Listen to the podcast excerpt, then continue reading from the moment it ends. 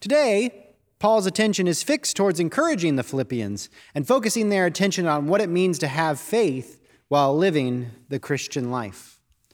Philippians chapter 3, starting with verse 4b. If anyone else has reason to be confident in the flesh, I have more. Circumcised on the eighth day, a member of the people of Israel, of the tribe of Benjamin, a Hebrew born of Hebrews, as to the law, a Pharisee, as to zeal, a persecutor of the church, as to righteous under the law, blameless. Yet, whatever gains I had, these I have come to regard as loss because of Christ. More than that, I regard everything as lost because of the surpassing value of knowing Christ Jesus, my Lord. For his sake, I have suffered the loss of all things, and I regard them as rubbish, in order that I may gain Christ and be found in him, not having a righteousness of my own that comes from the law, but one that comes through faith in Christ, the righteousness from God based on faith. I want to know Christ and the power of his resurrection, the sharing of his sufferings, by becoming like him in his death if somehow I may attain the resurrection from the dead. Not that I have already obtained this, I've already reached the goal, but I press on to lay hold of that for which Christ has laid hold of me. Brothers and sisters, I do not consider that I have laid hold of it, but one thing I have laid hold of, forgetting what lies behind and straining forward to what lies ahead. I press on towards the goal, towards the prize of the heavenly call of God in Christ Jesus. I want to take a moment of personal privilege and just say, I'm so grateful um, to be here, to be part of Country Club Christian Church, to serve in a small way, whatever I can do here. And I appreciate the hospitality that you've given me and my family, my wife and my son, um, in the short time that we've been here. I know there's a uh, mighty river of grace and love that has flown, uh, flows through this city that comes from Country Club Christian Church. And I'm grateful to jump into the stream with you, all of you and be a small part of what's going on here. So thank you. And I'm looking forward to the journey ahead. Would you please pray with me? Holy God, we give you thanks for this day, this opportunity to worship you here together. May the words of my mouth and the meditation of all of our hearts be holy and pleasing in your sight. Let's learn more about how your son Jesus lived so that we may go and do likewise. name of the Father, and the Son, and the Holy Spirit. Amen.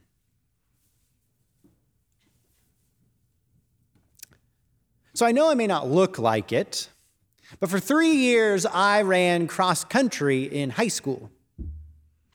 And really, I had three reasons for running cross country. One, a lot of my friends were in it, and it was a good excuse to hang out with my friends.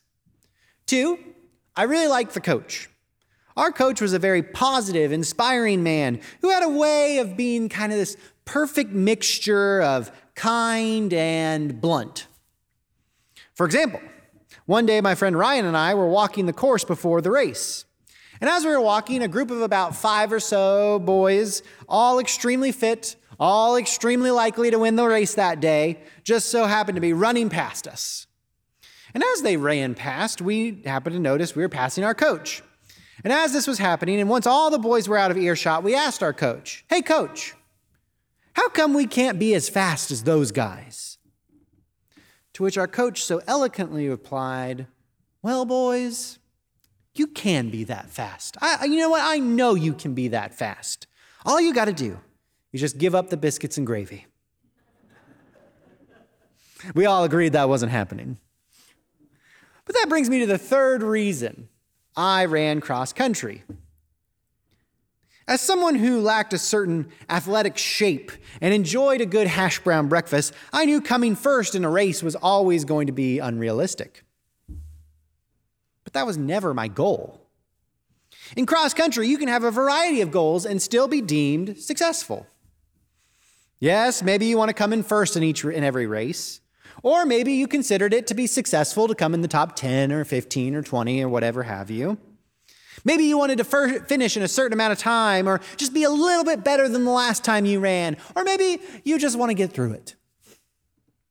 Regardless, there are many ways to measure success and many different goals to achieve outside of any kind of scoreboard. And I liked that. I still like that. You see, because it's so different from our oft used habit as humans to compare ourselves to one another. Because we humans, we're great at comparing ourselves, right? We got to have as much as the Joneses houses, cars, sending our kids to the right school. Honey, look at that awesome lawnmower that Jim has. Can we get one of those? We compare. And maybe it isn't even about stuff. They're smarter. She's stronger. He's so in shape. They parent their kids so much better. Why didn't I get that promotion? Why are they so happy when my marriage fell apart? See, comparison is such a, such a dangerous game that we play. And yet we constantly do it. But too often I find that we compare ourselves without first asking the question, why? Why am I comparing myself to them? Is that really what I want? Why do I want more money? Why do I want that promotion? Why am I trying so hard to finish in this race? What really, ultimately, actually, truly matters? It's that kind of introspection that is at the heart of our message today from our scripture. As mentioned before, we are continuing in our letter to the church at Philippi. And really, the important thing to know about this scripture is we're kind of being dropped in the middle of where Paul is really going after folks who base their theology on rules, expectations, and law rather than grace. The folks who feel like they win that comparison game.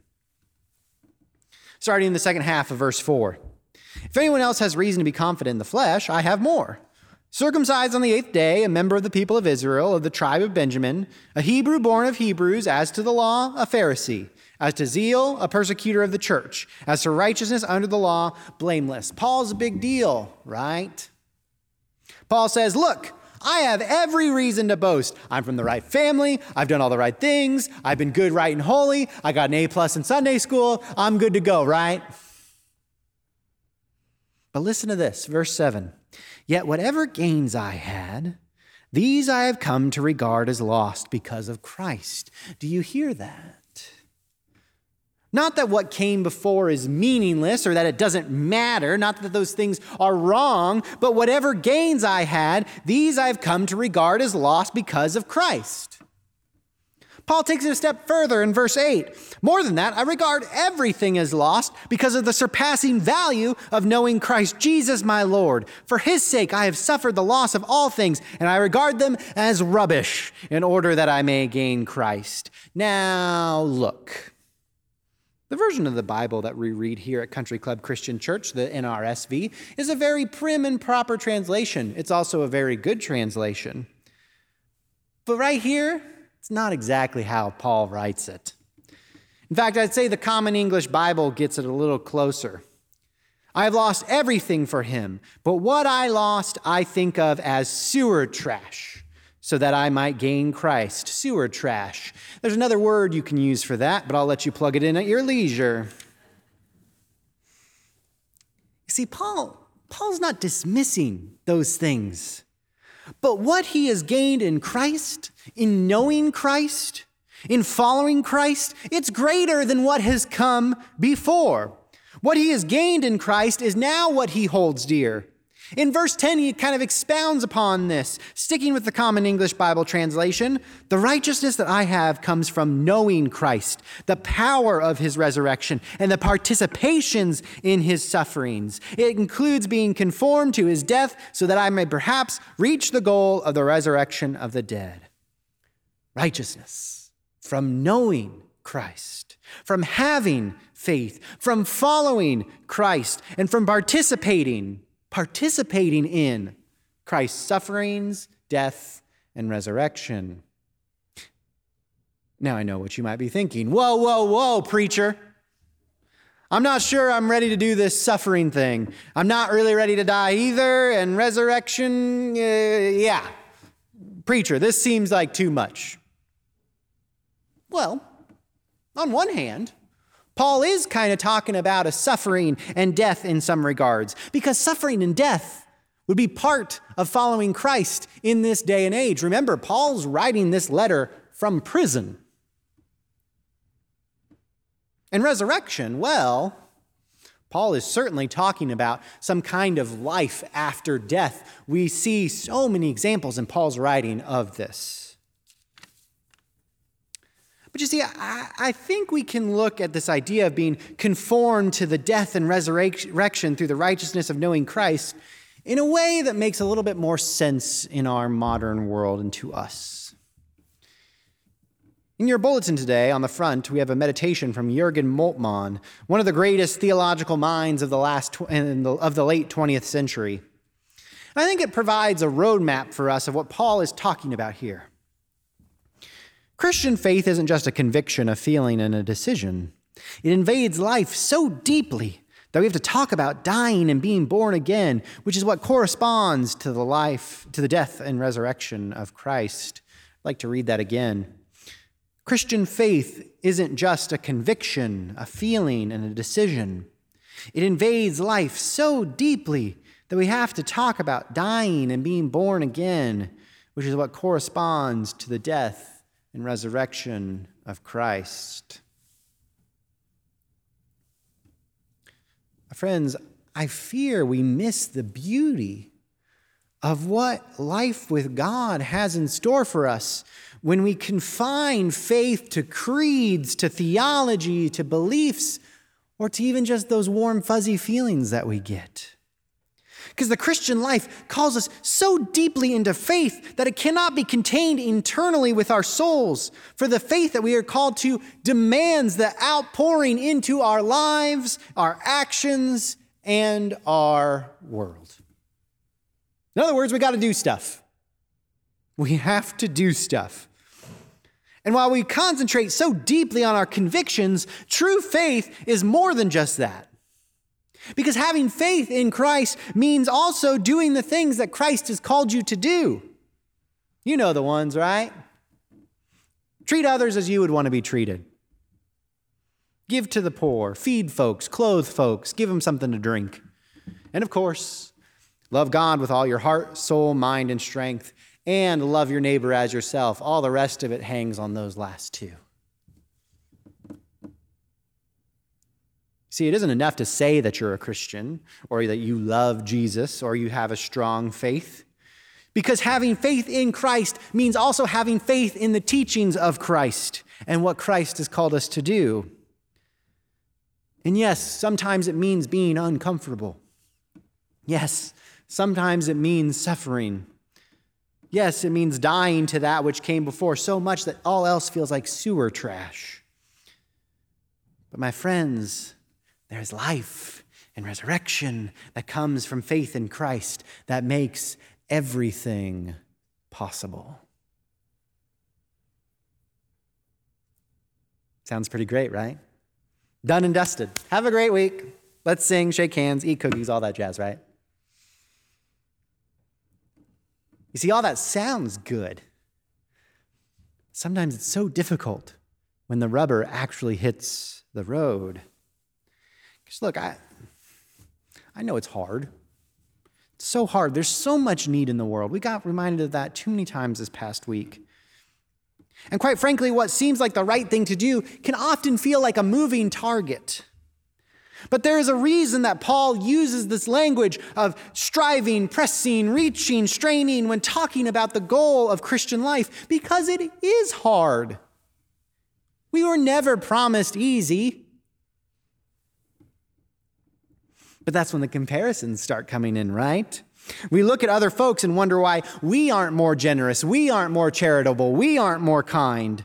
Or we start comparing ourselves to the problems of the world. That's, my, that's a favorite of many folks. We want to fix everything, do everything, be a part of everything, and then when we can't, we become paralyzed and do nothing. But the good news is that we are not alone in this work nor are we expected to reach some kind of perfection right now.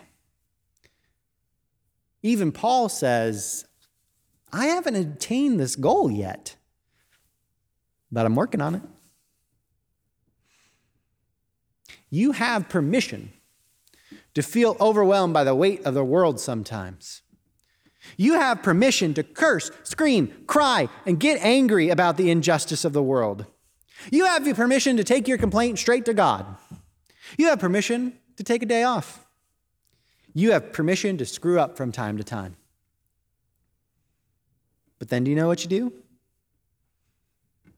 you stop, you take a breath, you get back up, and you keep pressing on towards the goal. You do not have to arrive or be perfect or get it all right because you won't.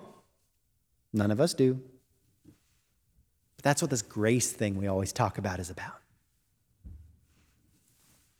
So, what should your goal be? Quite frankly, just like a cross country race, I think it looks different for everyone every single day. We all might have different goals, different capacities for doing different goods. So I'm not sure.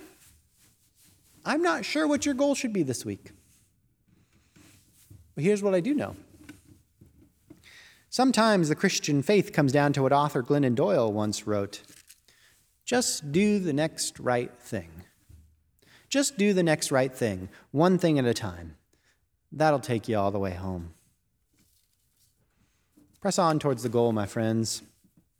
Do the next right thing, whatever that thing might be for you. Amen.